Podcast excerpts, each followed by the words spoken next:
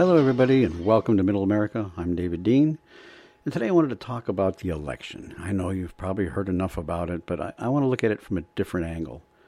And if you stay tuned to after this, I'm going to tell you how to drive into the sun without it blinding you.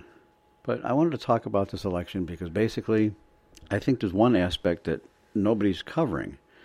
And that's the aspect of why everybody's so pissed off. And I think they're pissed off basically because neither party listens to its constituents. Neither party is listening to the people that actually vote for them. And to expound on this a little bit, or expand on this a little bit, just take a look at the Republicans for an example. The Republican Party and most of their base are conservatives. They believe in the Constitution.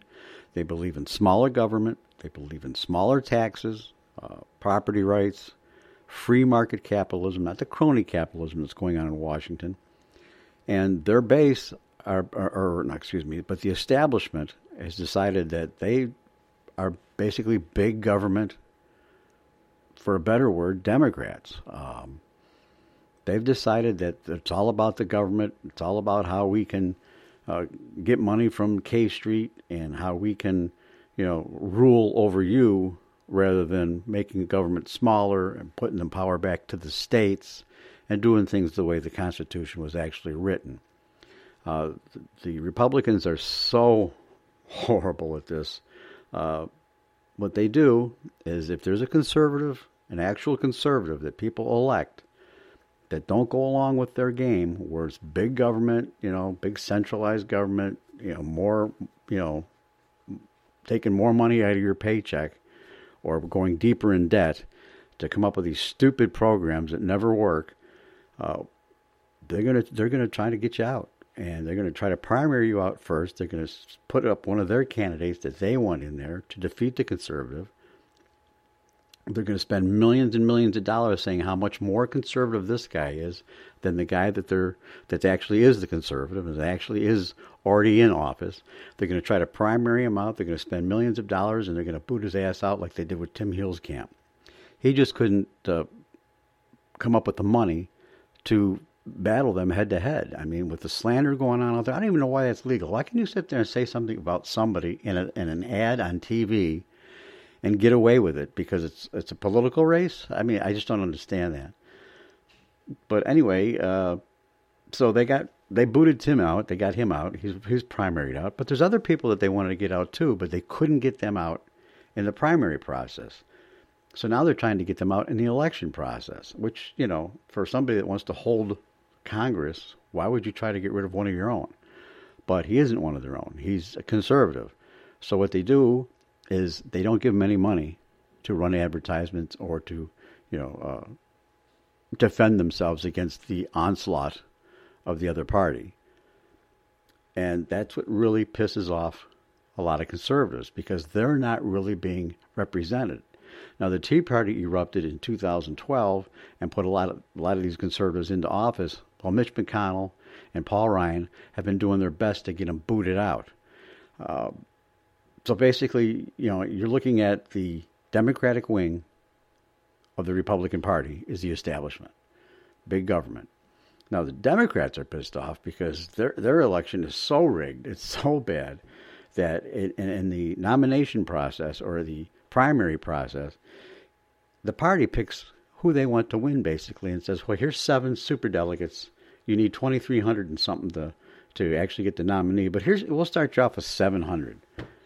I mean, if that doesn't piss you off, I mean, when you think about it, how fair is that? That the party is going to pick who they want to win and start them off with a seven hundred dollar, uh, seven hundred dollars, seven hundred delegate bonus.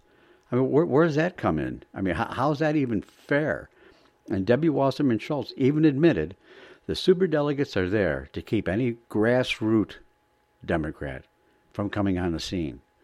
So if you decide tomorrow as a Democrat that you want to run for an office, the DNC is going to say, well, we really don't want you in the office, so we're going to give, you know, our money and our power and our votes to this other guy that we really want in the office and basically screw you. So it's not even a choice by the people. And nobody's even talking about this. It's all you know. It's Hillary Trump, Hillary Trump, but nobody's even talking about how pissed off the people are because the Democrats got screwed. You know, Bernie Sanders took it. I mean, he just stood there and took it. He took it so far. Uh, you know, he took it so deep that he just stood there. And you know, if that doesn't frustrate you as somebody that supported Bernie Sanders, that the party screwed him over and then he just stood there and took it you know, because it's a party line. I mean, what are you, communists? Do you follow the party line? It's ridiculous. I mean, you, we're Americans. We get pissed off. We want things done fair. We want things done right. And both parties do not represent us. All they need us for now is their vote. Because once they get in, the party's over. Or maybe for them, the party's just stunned, started. I mean, look what the Republicans do. They, they, they run on conservatism. I'm the most conservative. Yeah, we're going to defeat Obamacare. We're going to defund it. We're going to balance the budget. We're going to lower taxes. We're going to make the government smaller. And the first thing they do right after the election is they approve Obama's uh, budget. Now, this time they did it before uh, the election. Last time, uh, in this, uh, the last time they did it right after the election. So it's like they went in there and they just shoved it right up your nose. Well, you know, we can't do anything. We uh, we need the presidency. That's right. Yeah, we need the presidency to stop this stuff. Really? Ever hear the power of the purse? You know, government shutdown. You know, it's not that bad a deal. You know, what 83, 86 percent of the government still works. You know, it might be different if we took money from you and made you uh, not get your paycheck until the government started working. Maybe things would work a little differently. But these people are so pissed. I mean, from both parties because they got it so far up their butt so what do you do about it?